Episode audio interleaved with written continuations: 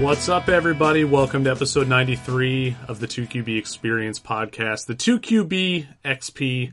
My name is Greg Smith. I'm your host. You can find me on Twitter at Greg Sauce.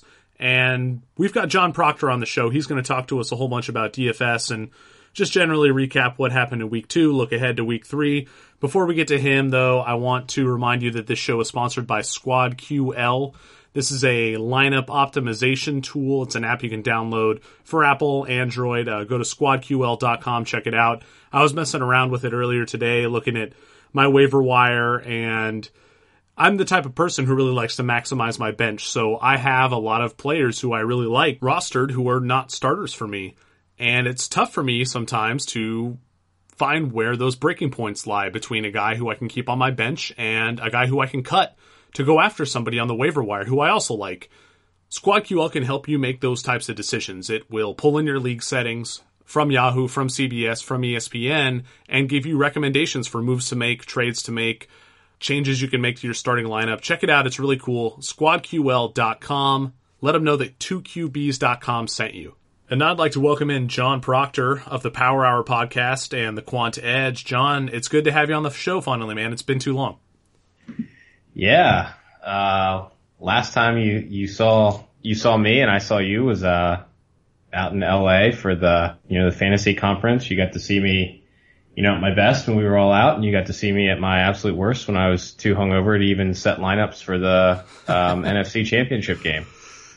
Yeah, I mean, I wasn't. I was at my best and my worst as well. So um, we, we, we shared that experience together. It was very it was very Hollywood of both of us. I think. Oh, yeah, that sounds about right. well, hey, uh, let's not relive hangovers of the past. Let's talk about fantasy football of the now. Let's talk about week two first. Uh, let's recap kind of what we saw and what stood out to us. Kind of big picture. What were your big takeaways uh, from the second week of the season? I think one thing, um, you know, we're we're all focused on Mahomes, obviously, um, so there's not too much to go in there. But I think one thing that that's being overlooked a little bit is just how bad the Pittsburgh defense is and was. Hmm. Um, like Mahomes was great, but the Pittsburgh defense was just could do what he wanted.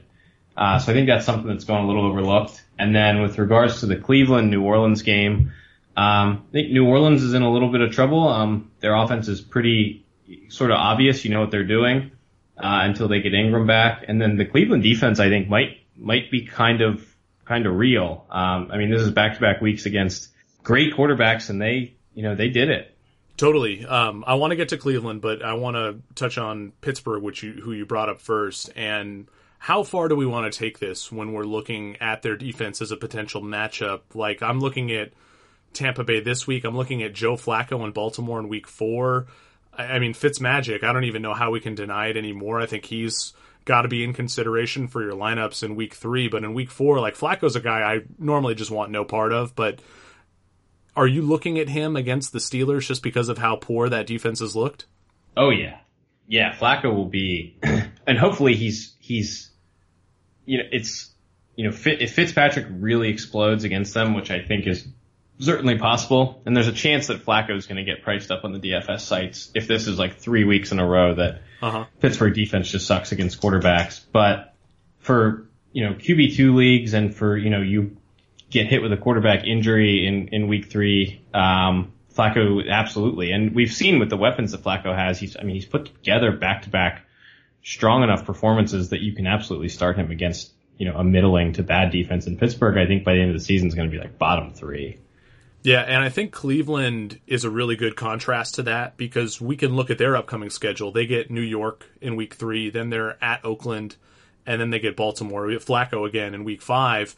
And, you know, based upon, you know, the previous two seasons and kind of our expectations coming into 2018, we might have looked at all three of those matchups as ones where we would want to stream the QBs against Cleveland. But I'm with you. After week one, I wrote um, a, a little article called process in hindsight, just kind of looking back at what I got wrong in week one and the Cleveland defense being better than I thought was one of my big takeaways in that article. So I'm totally with you there. And I think some people might try to talk themselves into Darnold this week and then maybe Derek Carr the following week. And I, I mean, that just might be a mistake. This defense might be really good, right? I'm, what are you seeing from them?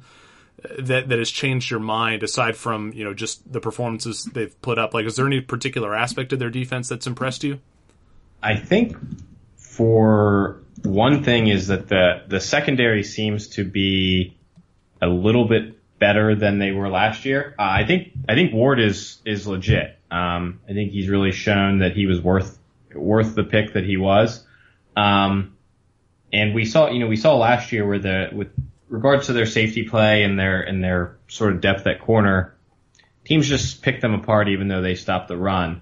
Um, but now I think they're, you know, they're getting pass rush, um, and they're they're playing strong in the secondary, which is last year it was just a you know a solid defensive line and then sort of shambles all around it. Yeah, the defensive line is what stood out to me in week one. The amount of pressure they were able to put on Roethlisberger, I was surprised at that because I kind of had the the Pittsburgh offensive line pegged as you know one of at least maybe not one of the better ones, but one of the like top half defensive line or offensive lines in the NFL, and Cleveland kind of embarrassed them to some extent, and, and that has to do with expectations um, more than anything else. But yeah, that's that's definitely something we need to keep an eye on we might need to be respecting that Cleveland defense going forward. Let's get back to Mahomes. You you brought him up, and I'm curious where you would be at on him in seasonal leagues. If you owned him, and let, us say you kind of had your pick of, of a QB to trade straight up for Mahomes, which guys would you take in return? Like for me, it's I think Brees and Brady I would still take, but after that I start to have questions like, would you rather have uh, Mahomes or Aaron Rodgers, who's a little hobbled. I think I, would still lean Rodgers, Cam Newton, Kirk Cousins. Like, where are you at? How many quarterbacks out there would you actually want over Mahomes at this point? Honestly, for me, it's probably it's probably no one. We get in week 15, we get Mahomes uh, at home against the Chargers, and then on week 16, we get Mahomes against the Seahawks. Um, so I think if your team is doing well right now, you've you've pretty much solidified that you're getting the QB one for week 15 and week 16, and I'm just gonna I'm gonna keep that. Uh, I think what I have seen though is is people getting some you know insane value for Mahomes for like running backs. Like you know you trade Mahomes and Peyton Barber for like Melvin Gordon. You know, sure. I'm doing that. I'm doing that in a second. Um, but as for quarterback, I'm probably just going to hold on to him if I think I can make it to the playoffs. I think I need to push back on you a little bit with that Chargers matchup in Week 15 because by then we would expect Joey Bosa to be back. I mean that has to matter to some extent, but are you not? I, I mean, are you accounting for that, or, or do you think do you think this Chargers defense just maybe was a little overrated in the first place, and these you know injuries that they've had have just kind of exacerbated it in the early weeks? Do you, do you expect them to be better as the season goes on? I would if if I actually believed that Bosa was going to come back. I just think that the team has been so weird about him that I have no expectations that he's going to either come back or if he does come back, be effective. Um, I think we've had it's pretty. You see a guy have two injuries to the same exact foot. First, the team says, uh, "Oh, you know, it's it's the same injury." Then the team says, "Oh, actually, it's it's two injuries to the same foot." He'll be back next week. He'll be back in October he may or may not end up on IR. I just think it's one of those like weird things where who knows. Okay, fair enough. I mean, and the point you make in general about their schedule is a valid one.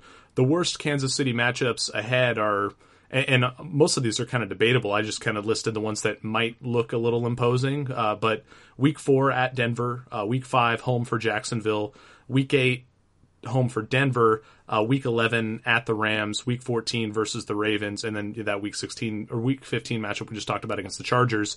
The only ones I'm really scared about there with Mahomes are, are maybe Jacksonville and the Rams. Uh, yeah. I'm not too worried about Denver, Baltimore. I, mean, they that's not an ideal matchup, but I think that you know the Kansas City offense is is good. Like they, they can definitely put up points there. And yeah, there, there's definitely a lot of reason for optimism with Mahomes. I think I still would take some of those more known commodities over him, uh, if only because you look at the teams he's played so far this season, and we're talking about a Chargers defense missing Joey Bosa and the Pittsburgh defense, which we said is, you know, probably pretty bad. Uh, if, if and when he starts to face these tougher defenses, I'll be curious to see how he does. But with that said, he's got a lot of easy matchups on the schedule too. It's it's not too imposing going forward. What do you think about the running back injuries that we saw in week two? Uh, Joe Mixon, Dalvin Cook, Jay Ajayi. is there any one of their handcuffs that you're more interested in than others? Um, and how are you reacting to those injuries at, at running back? I think Gio is probably the guy that I am most, you know, wanting to go after, uh, because I think not only, not only is he going to get sort of a, a bell cow workload like, like we've seen him, him get in the past for the next couple of weeks, but I think it, this also means that, um, he's going to earn himself, you know, some some extra touches as they sort of ease Mixon in, and I, I doubt they're going to give Mixon the you know the 25, 30 touches that they had planned to give him again uh, when he comes back from the surgery. And what do you think about what's going on with David Johnson in that inept Arizona offense? Are you worried? Are you on a wait and see approach with him because I own him in a few leagues and I'm I'm frankly just kind of confused and, and I'm not really sure what to do. I have to assume that they're going to start to be a little bit smarter about how they use him, but they haven't done that to this point. So I mean, who the hell knows? Oh yeah, it's it's just awful, and it's like, I mean, he got you know nine targets in week one, and that you know that was encouraging, and then he mm-hmm. comes out and he gets two targets in week two, and that's not encouraging and I mean Sam Bradford is just dreadful right now. They don't, it, and the, I mean you know Larry Fitzgerald is great, but he's not really a guy who's you know opening up the field for you, and they don't really have anyone like that. You know they don't have a Will Fuller uh, type player that you know even though he's a one trick pony, he does wonders for the offense. They just don't have that, and that really hurts too. But on top of it, you know the play calling has been horrible, and, and quite frankly. Um, David Johnson hasn't been, I mean, it's not like he has made any massive plays himself, not to say that he should, but not really anyone's playing well there. Yeah, I'm I like I said, I don't really know what to do. I think in most places you kind of just have to hold him because no one's going to give you anything in return in terms of trade, you know, relative to to where you drafted him. And I guess maybe that's not an ideal solution. Maybe I'm, you know, giving him too much credit and I'm not, you know, evaluating him as perhaps a sunk cost. Uh, maybe you just need to get out from under him. I, am not sure, but I'm not really ready to bite that bullet after two weeks. What are you doing with Josh Gordon to New England? Is that something that, you know, perks your interest at all? Or because I'm of the mind that this is probably going to take him a little while to get acclimated and Julian Edelman's about to come back. I, like, I don't have a whole lot of high hopes for Josh Gordon in the short term, but I mean, he's proven us wrong on that sort of front before, where he's kind of came out of nowhere and, and produced at a high level. Do you think he could do that with the Patriots? Yeah, and see, that's what's so tough is it's like if he got cut and they just signed him, I wouldn't really think much of it. The fact that they proactively traded for him uh-huh. Is what's so interesting, especially because their wide receiver group has been so so bad. Um, just, I mean, they basically, they had all sorts of guys in the preseason that they were rolling out there and they, they basically just cut them all to the point where they didn't even, you know, they had three wide receivers.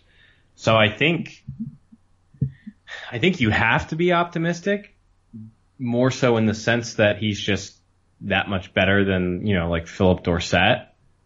But you also have to be sort of pessimistic in the sense that I think Hogan and, and Edelman are two guys that are just so acclimated to the offense. Like you said, you know, we may only see Gordon playing 60, 70% of the snaps early on, um, while he's there. And at that point, he's just, he's just boomer busty, you know, at least while he gets used to it. And what's your take on their running back corps at this point? Because Sony Michel made his debut in week two didn't do a whole lot. Rex Burkhead did even less. James White is James White. We kind of know who he is.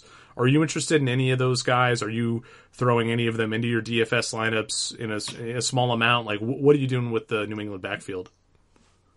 I think James White is the guy that I usually just have, at least on DraftKings, where it's full PPR, mm-hmm. exposure to every week.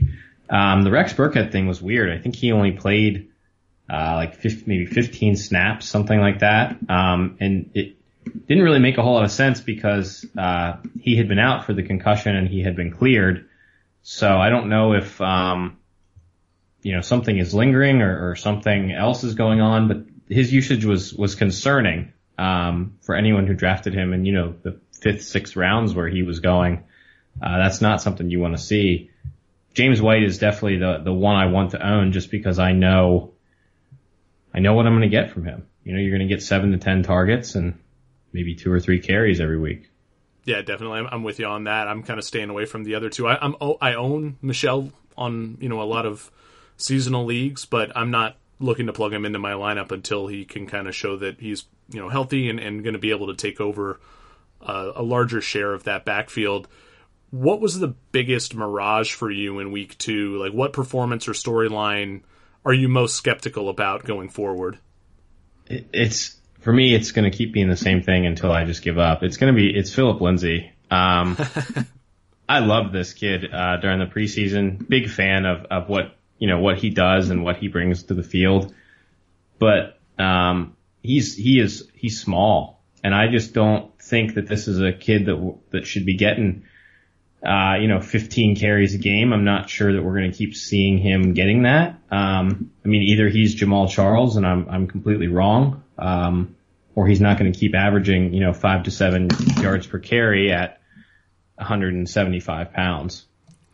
Yeah, for me, the one that jumped out was Antonio Callaway with about 15 points, uh, but only on four targets. And I guess it is worth noting that he got two carries as well. And now that Josh Gordon is out of there, his path to playing time is a little bit more clear. This is less an indictment of Antonio Callaway and more an indictment of Tyrod Taylor. Like, I just think as long as he's the quarterback there, Callaway's not a guy I'm going to be able to trust.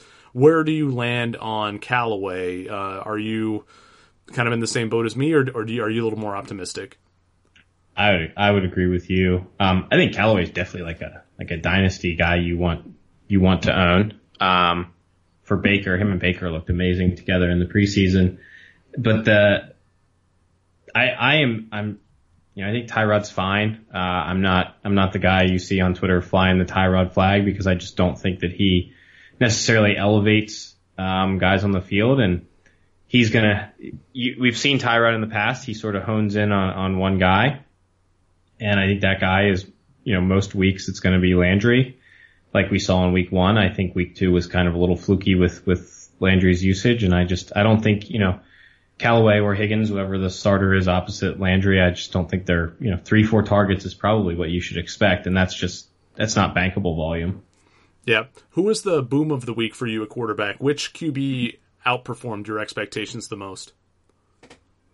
it would probably be it would probably be Blake Bortles in that uh, I thought he would have a, a really good game, and I, I love to play Blake Bortles when um, he doesn't have Fournette on the field. Um, he was one of, I think he was the fourth or fifth cheapest quarterback on FanDuel. He was a really strong play there. Um, but expecting him to go for, you know, 30 plus fantasy yeah. points there was, uh, that I wasn't expecting at all. Yeah, he was my choice as well. I almost went with Ryan Fitzpatrick again, just because I I really didn't expect him to do it against the Eagles defense, and and there he was yet again, just kind of proving me wrong. But at this point, I'll, I'll believe anything when it comes to Fitzpatrick in, in, fantasy. Like he could come out and put up another huge week like that in week three, uh, or he could come out and lay an egg, and I, I wouldn't be surprised either way. He just I, I don't know. I, I have no feel for what makes him good necessarily. I mean, I, clearly what's making him good this year are all those weapons that they have in Tampa Bay, but I, I don't know. Like, wh- where are you at on him at this point? Uh, do you expect him to kind of hold that job past Winston's suspension? Because I've, I've talked about this a fair amount on the show, and this is exactly what I was afraid of as a Winston owner is that Fitzpatrick was going to continue to perform well. And I was hoping that, you know, that matchup against the Eagles, this upcoming matchup against the Steelers defense, which, you know, coming into the year we thought was at least pretty good. But I mean, as we've already discussed, they, they don't look good. He, he took it to Philly. Like, can, can he keep this up and, and hold off Winston for the rest of the year? Yeah, unfortunately, I think, I think so. Uh, it's a, it's amazing what, uh, DeSean Jackson can can do to some for some of these quarterbacks. Mm-hmm. I mean, you look back, um, you know, when when he was in in Philly, um, just the you know the amazing things that DeSean would do, and then you look back at how he was last year with Jameis, and Jameis was just not able to get on the same page with with Djax, um, and then Todd Monken comes in as the as the OC with um, with Fitzpatrick and just gets that you know, just immediately starts firing, you know, play action deep balls to DeSean Jackson and just completely elevates the entire offense. Uh, and you can see that it's, it's opening things up for Mike Evans, who was sort of a catch it and fall guy last year. Um, and it's opening things up for their, for their you know, OJ Howard and Chris Godwin as well. And I just think it's just such an underrated aspect of how much you can do when a defense has to fear DeSean Jackson, whereas last year they just didn't, they didn't have to fear him. And if Jameis has proven that he can't throw the ball to DeSean, then there's really no reason for Monken to put him, put him out there when he comes back. So, so you buy that idea that Winston just isn't as good of a deep ball thrower as Fitzpatrick? Because I look at what they're doing under Monken and I think, well, wouldn't Jameis be at least not maybe not equally as successful, but clo- close close enough? Like I, I, I, I, don't know. Like I, I find it tough to resolve this because I really do feel like Winston is the more talented player, don't you? Oh, he 100% is. It's just that if he can't get on the same page with DeSean Jackson, then he can't he can't run Monken's offense. Yeah, I, I mean it's it's disappointing to me because I was all aboard the you know buy Winston at a discount because of the oh, suspension, and it's I I'm shaking in my boots, man. It's it's not looking like it's going to happen for me. And now I have all these two QB and superflex rosters where I might not have a QB three uh, because I, I, I don't know maybe I should have been drafting Fitzpatrick more aggressively as a quote unquote handcuff, but that's just so contrary to how I like to play that I, I I don't know. Now I'm I might just be stuck between a rock and a hard place. It's really tough. Let's go the other way. Uh, who was the bust of the week for you at quarterback? Uh, which QB underperformed your expectations the most in week two? I think it was uh, probably Garoppolo and and uh, Russell Wilson. More so Garoppolo. I think. Um, I mean, I I ended up being you know it was tough to not play um, Mahomes on any of the DFS sites where with the way he was priced, but I thought Garoppolo was a really strong option as well. And I mean, we're through two two weeks, and and he's just not, you know, he's not putting up the fantasy numbers that you were expecting him to be putting up. No good Goodwin though. I mean, that's got to factor into it. Oh yeah, and I think I think it just goes to show how important he has he was for Garoppolo and and will be. Um, and I just think that it's it's going to be tough to rely on him um, without Goodwin if Goodwin's not back. But then you look at, you know, oh, he's facing KC. Like I, you know, I want to play him, but I don't know if I want to play him in KC um, without Goodwin. How is he priced relative to other QBs? Because I imagine the matchup has him pretty expensive. That's the thing. He's just not that expensive. Mm. that's what. That's what. Yeah, it makes it really hard. The, the um, poison pill. Right. Um, for me, it was probably Alex Smith and Andrew Luck. I mean, that Washington Indy game was the fourth highest over under on the slate. Smith was my streamer of the week from last week's show. Did you see that coming? Because I- am surprised you didn't mention either of them, at least as maybe like honorable mentions, because they both finished really poorly, like even more poorly than Garoppolo in week two. Yeah, and I, I thought that was a like a game that had some some shootout appeal to it. Um, I just for for me, I pretty much just wherever I was, I was I was going all in on on Ben or Mahomes um, where I could. But I thought I thought that game, I thought the Minnesota game and that game were two games that no one was really talking about that um, had some appeal for for shooting out. And I think it, it sort of shot out, but Alex Smith was just not. You know, he wasn't throwing the ball down the field like we saw last year, and as long as he's going to just drop dump off every play to Chris Thompson, it's great for Chris Thompson, but it's pretty bad for his fantasy upside. Is that the DFS solution for Washington going forward? It's like consider Chris Thompson as a as a PPR play on DraftKings, and then just kind of ignore most of their receivers for the most part. I mean, I guess Jordan Reed has to enter into some of these conversations as well, right? Yeah, and I think it's just you know if there's a chance that they might be trailing at all, then Chris Thompson becomes an amazing play. He's like basically their wide receiver one right now, mm-hmm. and then Reed Reed's tough because he's not playing all the snaps, so you got to sort of anticipate.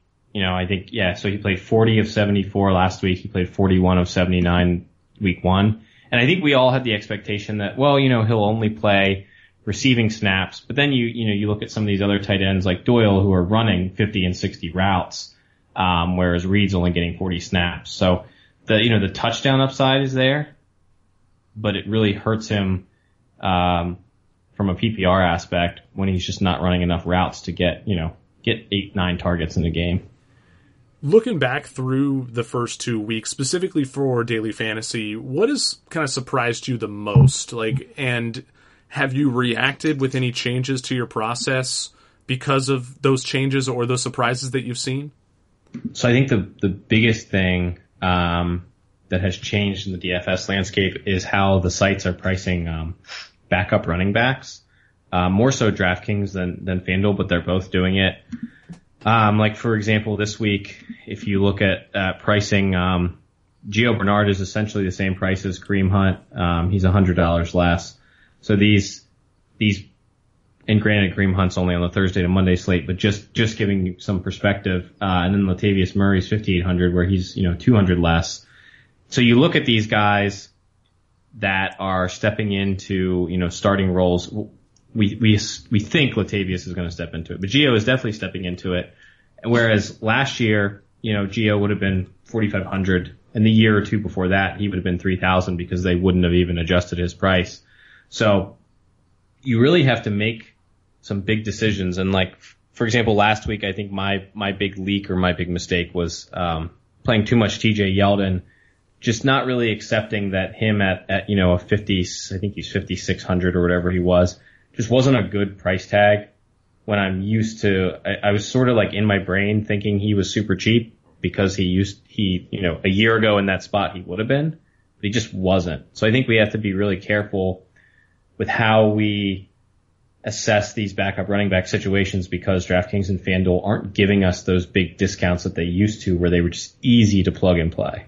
Well, and he's still cheaper than, you know, the the high end guys anyway, so you, you feel like subconsciously you feel like you're getting a discount still, but you're right, it's not the same level of discount. And maybe that should be driving us more towards paying up a little bit more, or at least being more careful about the spots where we pick the backup players because they're backups for a reason, right? They're, they're less talented in theory than the guys they're playing behind, the guys who got hurt, or at least you know less likely to score fantasy points. I should say, maybe not. I mean, talent is a is a tough thing to to quantify sometimes, and yeah, maybe, maybe we need to be paying up more for the elite guys or the better guys because they have the role and they have you know that that that talent or that perceived talent above these guys who we, who we aren't getting quite the same discount on. Is that kind of where you're at? Yeah. So, you know, like for example, you, you know, you said, oh man, you know, TJ Yeldon 5,600. And then you realize, well, you know, Christian McCaffrey was only 1,400 more. So it becomes a question of, you know, how much can you do with that 1,400 to really make that drop from him to Yeldon worthwhile? At least for me, I didn't, I didn't make enough with that money uh, to make that a viable move. Whereas I think, you know, you say, oh, you know, I can upgrade defense or I can upgrade tight end, but you should you shouldn't be upgrading those positions uh, to drop off of an elite running back like that. I mean, you're better off playing Tampa Bay defense and Christian McCaffrey than, you know, Chargers and Yeldon. And so you might have to refresh my memory. Where were you, where were the prices at on I guess the more dedicated receiving backs? Because we looked at Yeldon as a guy who was going to get more carries as a result of the Fournette injury, but where was he priced relative to someone like Chris Thompson or like James White? These guys who are basically PPR only plays, but in DraftKings that's good enough, right? Yeah, that, and so Chris Thompson was was in the same price range at fifty nine hundred. Um, Thompson was a guy I think we all overlooked. Um, he made, you know, everyone sort of said, well, maybe this game could shoot out, and then no one played Chris Thompson. Um, and then James White was, uh, I believe he was 4,500, and he was he was a strong play. Um, the problem was is that they, you know, they ruled, you know, ruled Rex Rex Burkhead in, you know, early that that Sunday, and then it sort of made me sort of falter on White, and I don't think I should have. Um, and then like a Dion Lewis was 5,000, and I think he was kind of popular, and, and he did absolutely nothing. I want to get to the week three preview with John, but first let's get to a word from our sponsor. Want an unfair advantage to dominate your fantasy football league? Well, look no further and download Squad QL the only mobile app you need to crush your friends and your rivals this year. SquadQL recommends the best starting lineup for you each week based upon your starters, the bench players, and the free agent pool that's available to you. And if you're wondering how SquadQL actually does this, it connects directly with your leagues, either on Yahoo, ESPN, or CBS. It pulls in your actual roster, your scoring settings, and SquadQL provides waiver and trade recommendations, plus gives you player rankings each week. It's all based on those league settings that you pull in. SquadQL truly is your go-to app this fantasy football season, so head over to squadql.com to download the app today. SquadQL is brought to you by the creators of RotoQL, which is the leading daily fantasy lineup optimizer trusted by over 100,000 DFS players. And you can also download RotoQL for free both on Apple and Android. Check out SquadQL and RotoQL today. All right, we're back. Week three preview time. And I do want to focus on daily fantasy, John, because that's your forte. And I'm definitely not an expert. I, I love to pick your brain on this stuff. And the first thing that jumps out to me is how many big over unders there are this week. I count four that are 52 points or higher. Uh, a couple more in the 47 to 49 range, and Minnesota has a 28 point uh, implied total, or I think it's over 28 actually. So, with so many games projected for high scoring, how does that affect what you're doing, uh, you know, with your lineups? Yeah, I think this is sort of a little different than we had last week. Whereas last week was the week where, I mean, you could pinpoint, you could just, if you weren't saying Kansas City Pitt is going to be the highest scoring, then you just, you weren't paying attention. So you, you could, you know, easily just say this game is the one that's going to shoot out. Whereas this week, you know, there are a couple different games that, that are arguable. And granted, Pittsburgh and Tampa Bay is on, as on Monday, so they won't be on the main slate, but that one's a big one as well. Um, but you can look at, you know, San Francisco, KC, and, uh, New Orleans and Atlanta, and you can almost say they both have a chance to, to score, you know, well over 50.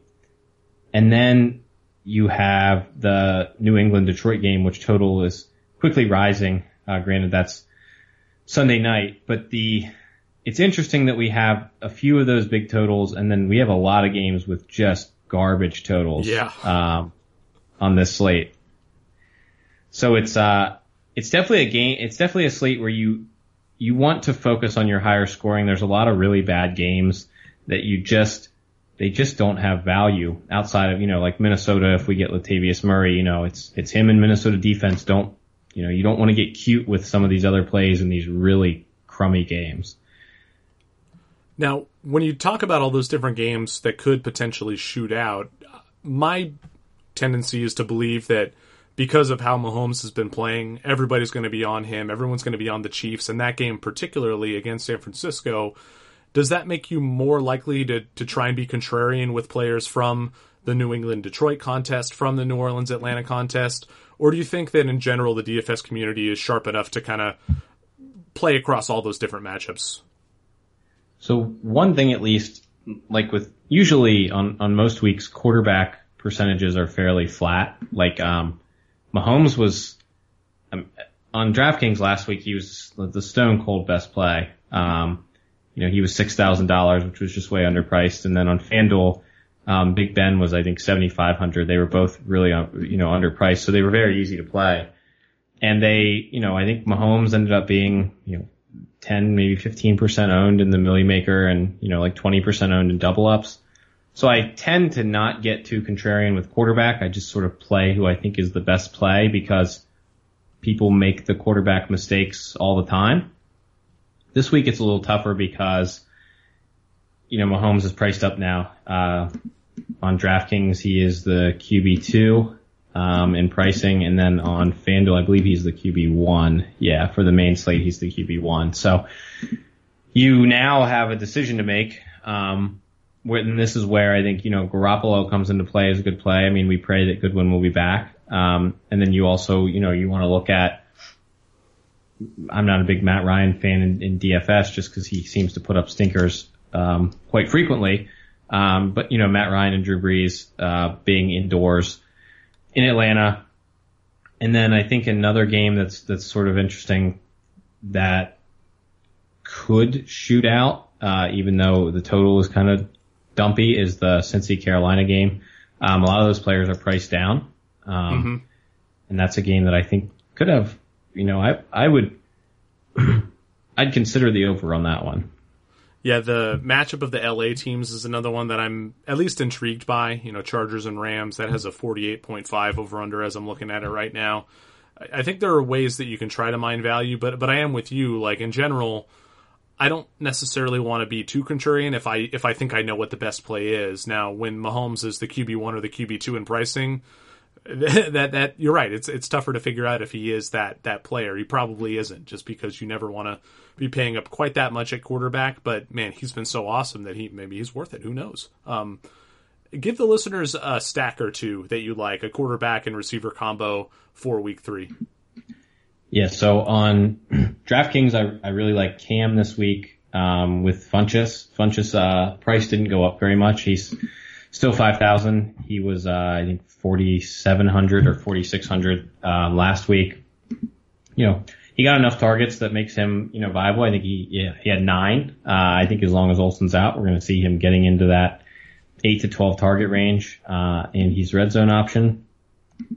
And then you know this is a Cincy defense that even though they played well against Flacco, they did, you know, they did give up 300 yards to Flacco and and Flacco's bad. That's yeah. So let's let's be real. You know, this and you know there's there's definitely concern for um, the O line for Cam, but you know he just seems to get it done anyway. And Cam's pretty pretty cheap this week at at six thousand on DraftKings, and then on FanDuel um, they just they just don't want to um, increase Bortles' price. So Bortles is super cheap again this week. He's the same price as, as Joe Flacco. And with Bortles, I think the stack you want is, is Keelan Cole as your number one option. But the, you know, what's sort of nice about Bortles is you can kind, you can stack him with any of those guys if you want to get contrarian. I mean that they all have massive upside for, you know, the types of players they are. Um, Dede Westbrook, Keelan Cole, um, Moncrief, we need to, you know, sort of wait on his, his injury status, but, you know, Austin Seferian-Jenkins, you know, he's got the weapons that you can sort of just stack him with whoever you want if you have interest in him, and all of his receiving options are super cheap. Yeah, see, I look at Bortles, and because he has such variability when it comes to those receivers, I, I, my tendency is to want to play him without stacking. Is that? Do you feel that's incorrect? Do you? I mean, is that just a cash game mentality? What What am I doing wrong here when I when I see him and I evaluate him in that way? So in like smaller field tournaments, you know, there's 3,000 entries, 5,000 entries, 500 entries. Then I'm probably not stacking Bortles with anyone. I'll probably just, I would use him by himself. Um, in the tournaments though, where you've got, you know, 20,000 entries plus, um, I'm always going to stack him just because really the only way that I'm getting into the top five is if, you know, Bortles hits a guy for 101 and I have that guy too. Are there any other quarterbacks who stand out to you as players you'd be less likely to stack, or does it all just depend on you know the format of the contest type, like you said? It's um, guys who don't have concentrated offenses. So you know, like a Kirk Cousins, you're always going to stack him with someone, and if you're not, right. you should be. Um, but then you have like um, you know, even even an, an even a, a like a Philip Rivers, you don't always have to stack. I mean, granted, Keenan Allen's going to be the stack that you're going to want to go with, but you know, he's got so many weapons that you, you know, you just don't have to. Um, Goff comes to mind for me, especially yes. because of how much he throws to Gurley, and that's just such a tough pill to swallow. Is is stacking him with a running back, uh, yep. where and and he has so many viable receivers. He's another guy who jumps out to me. Yeah, yeah, and this I think this is sort of a weird year in that we have a lot of just QB wide receiver connections. I mean, you look at even like, you know, Case Keenum, Emmanuel Sanders, you know, Dalton Green, Luck, Hilton, and Doyle. Um, pretty much everyone that you're looking at, most of them have, have a guy, you know, even a mobile guy like Deshaun, you know, he's just got, you know, it's Fuller and, and it's Nuk. That's it. Um, Wentz, Wentz will probably be someone that will be a little tougher to stack, um, early on because his receivers just sort of keep dropping like flies. But, um, I mean, obviously it's it's Agholor and Ertz, but I think they kind of have a little bit of capped upside, um, at least for for the early early portion of him getting back into form. Yeah, and even some of the lower tier guys often have that you know number one receiver who's pretty clear, like Derek Carr, Amari Cooper, Ryan Tannehill, Kenny Stills, Sam Darnold, Quincy Enunwa seems to be a thing. Are oh, yeah. those deeper plays things that you're looking at in your DFS lineups? For them, I'm usually more focused on their their wide receiver. Like I, I really liked Quincy Enunwa last week. Um, he's going to start. He was just stupid cheap on FanDuel. Um, I'm sure he'll start getting more expensive. But yeah, so these you know these guys that are that are really focused on a wide receiver that are that, that kind of stink at, at quarterback. I'm I'm more apt to play just their wide receiver than than them. Like uh, you know maybe Gabbert or Mariota, you know, they're throwing to Corey Davis a ton. You know, I I play Corey Davis, but I wouldn't play Mariota or Gabbert. Now, I don't know if you've been playing much of the Superflex DFS, but in those types of contests, would you be more likely to use those cheap guys so that you could unlock, you know, maybe a more expensive quarterback or more expensive options at other positions? Is it more worth it to use the, you know, bargain basement QBs if it's a Superflex contest? Yeah. And um I think that just has to do with more of that they're not they're not getting priced up quite as much as the upper tier guys are are getting priced up. FanDuel sort of FanDuel sort of has gone back and forth a little bit with that, but for the most part, it seems like it's almost like a percentage multiplier where you know if a quarterback's a nine thousand on the regular slate, they're going to be I don't know. 9800 9900 on you know on on superflex whereas the 6k quarterback who's you know 6500 is going to be 6700. You know, they just don't get as big of a bump. So I'm, I'm definitely more focused on them there. Makes sense. Getting back to kind of just general quarterback evaluations for week three, who is your favorite or who's the most intriguing quarterback streamer to you? Looking kind of for a, a low end QB2 or QB3 type who owners wouldn't always start, but you know, based upon matchup or some other factors, you're looking to get into your lineups this week it's definitely Blake Bortles. As long as Fournette is out, um, it's definitely Blake Bortles. Uh, massive history against Tennessee. Um, just just huge numbers against them for whatever reason. Uh, and it, it's weird that you can actually pull up Bortles splits and he's actually played better in his division uh, than out of it, which is you know just par for the course with Blake Bortles. But the um, as long as as long as Fournette is out, they they you know they just completely change the offense. He's a lot he's running a lot more. Uh, it's a spread a spread system sort of, and you know based on the the report that Fournette heard a pop in the hamstring, uh, I don't think we're going to see him back this week, especially against Tennessee as as garbage as they've been. Can, can you explain for the listeners a little bit more what you mean by you know Bortles' success against his division uh, and kind of what, what really typically tends to happen with uh, common opponents for quarterbacks?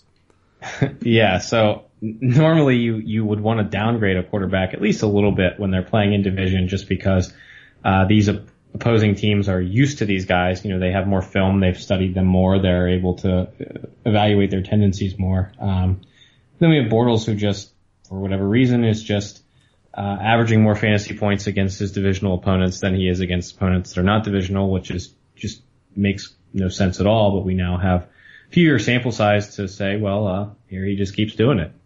Yeah, and one of the biggest examples of that for a long time was Andy Dalton. Uh, he, he really tended to struggle against common opponents, teams that he faced more frequently, and not just in his division. Like if he had played a team more frequently over the past two or three seasons, he would tend to struggle in those matchups. And, and I mean that that made that one. I yeah, I mean the week two against Baltimore for whatever reason didn't turn out that way. I mean, he only had 265 yards in that game. Like a lot of his success there was mostly because they got amazing field position from their from their defense. But yeah, I mean, I, I digress here. Um, what do you think about Tannehill against Oakland as a streamer? Is Oakland a matchup that you're at all interested in targeting? Yeah, I think T- Tannehill is someone I had been I had been sort of looking at price wise. Um, as I was scrolling up FanDuel and I thought, oh, you know, that's a that's a pretty nice price against Oakland. And then I sort of was digging into, you know, his his attempts and he's 28 and 23 attempts. So I I struggle with seeing his upside. Um, but as for a guy who's had a solid floor, um, you know, 15 and 17 fantasy points over the last two weeks, in a you know a team that's a run first offense, a guy that'll give you a little bit on the ground. I think he's he's a reasonable streamer. I just think that he's a guy that's really not going to have many pop games this year. Um, and I struggle to see it against Oakland, who wants to run the ball too. These are, yeah, for whatever reason, Gase just has decided he wants to run run the ball this year.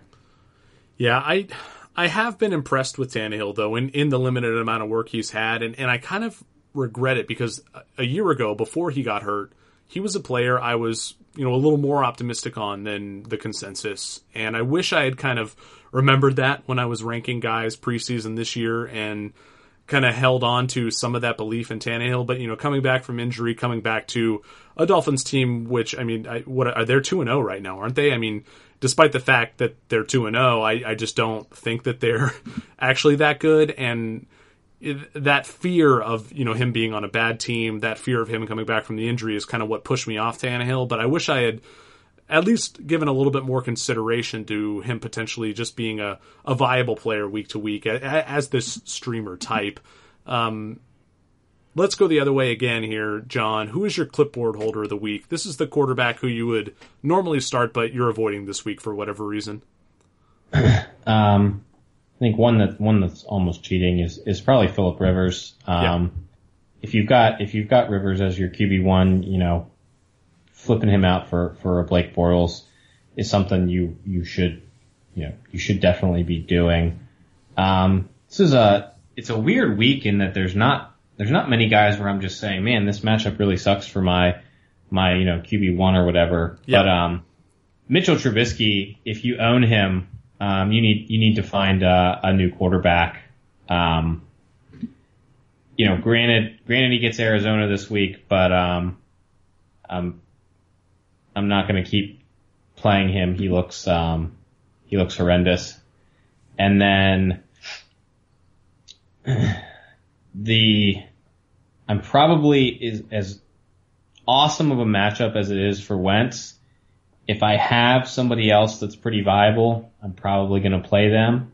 Um, it's going to be tough for him in his very first week uh, coming back from the injury um, without pretty much any wide receivers, and it sounds like Jay Ajayi is going to be out as well. So if if I want to take a sort of good quarterback in a good matchup that I I will probably shy away from, it's probably going to be Wentz. How about the flip side of that with Andrew Luck at the Eagles? I mean, they, Fitzpatrick shredded them. I mean, could Luck do the same because he's looked pretty good in his first couple games?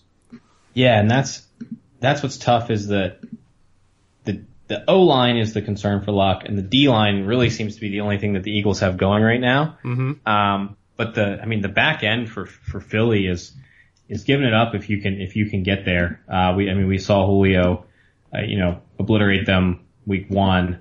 So if if Luck and there's there's concerns about him pushing it downfield too, which is where they're really getting hurt. So I think Luck is somebody that you could definitely sit sit too because this matchup just doesn't line up right now with his low his low aDOT throwing.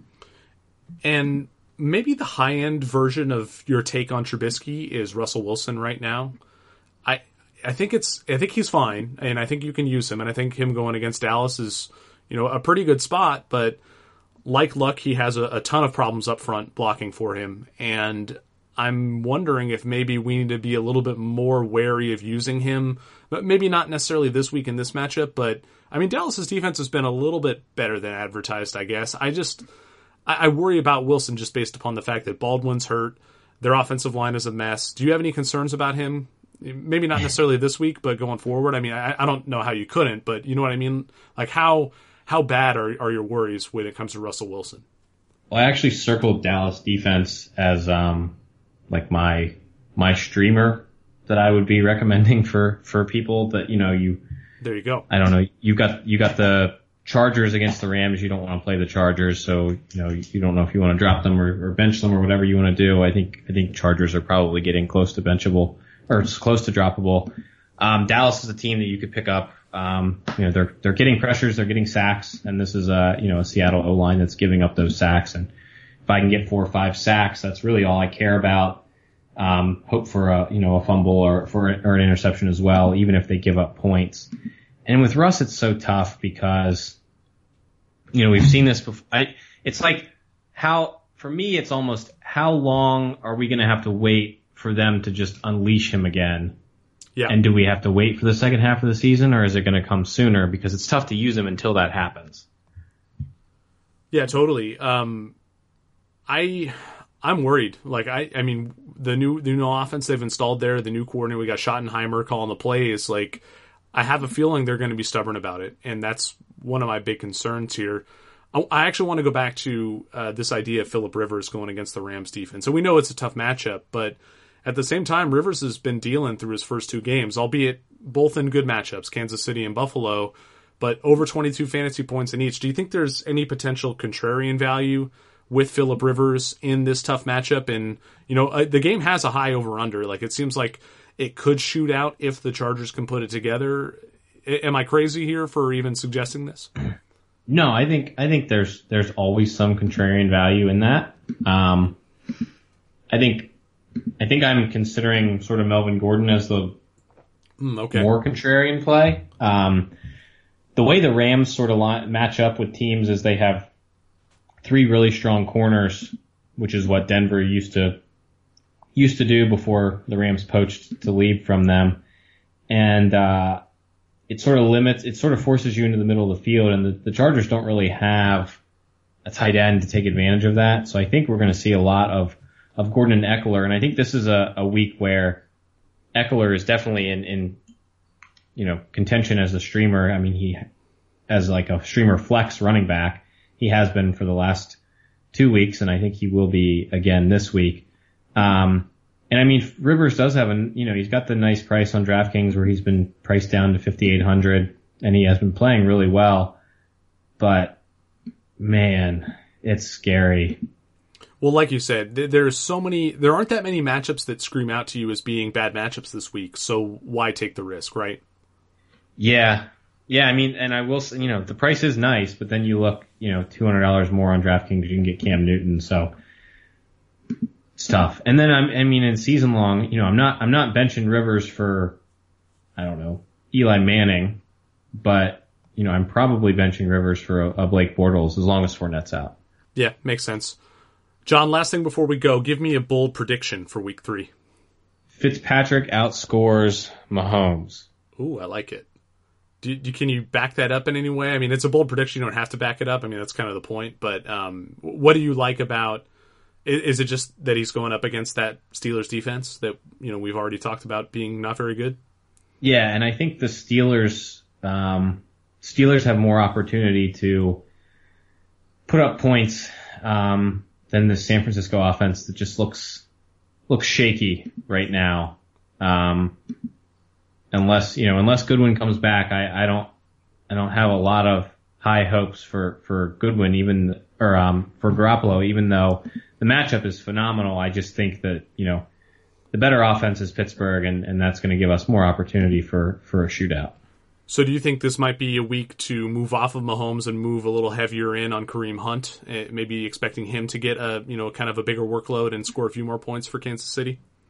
Yeah, I think I think Hunt's really interesting on DraftKings too, especially because he's um, he's dropped so much in price. I mean, he's he's literally a hundred dollars more than Giovani Bernard, and that's just it's just wild. Well, and that's that kind of pitfall we were talking about earlier. You can look at Bernard as this newfound workhorse, but you don't have to pay up that much more for a guy who was already a workhorse and a guy who was already the clear cut RB one on his team. I, I love that. That's that's a great great find right there. Um, my bold prediction is that Baker Mayfield is going to take over as the starter for Cleveland midway through their Thursday night game. I, I think it's time, and you know it, gives they have the long week ahead of them to kind of install him in the offense. But I think they might try to get him some reps if Tyrod or, or Tyrod Taylor can't put it together on Thursday night football. Where, where do you land on the Tyrod versus Tyrod debate? Um, I think I think it didn't his parents say they named him Tyrod. So like, sorry, dude, your your parents named you Tyrod.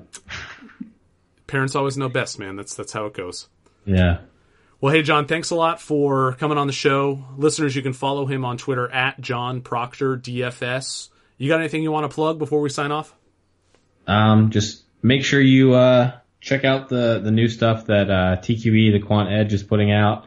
Um, make sure you, if you're interested in looking up that stuff, make sure you find Elliot Christ um, on on Twitter, and uh, he'll help you out with uh with their goods. Yep, and make sure to check out the Power Hour podcast. It's one of the best, if not the best, DFS shows out there to listen to. Um, if you have any questions for me, you can find me on Twitter at Greg Sauce. You can find the site on Twitter at 2QBs.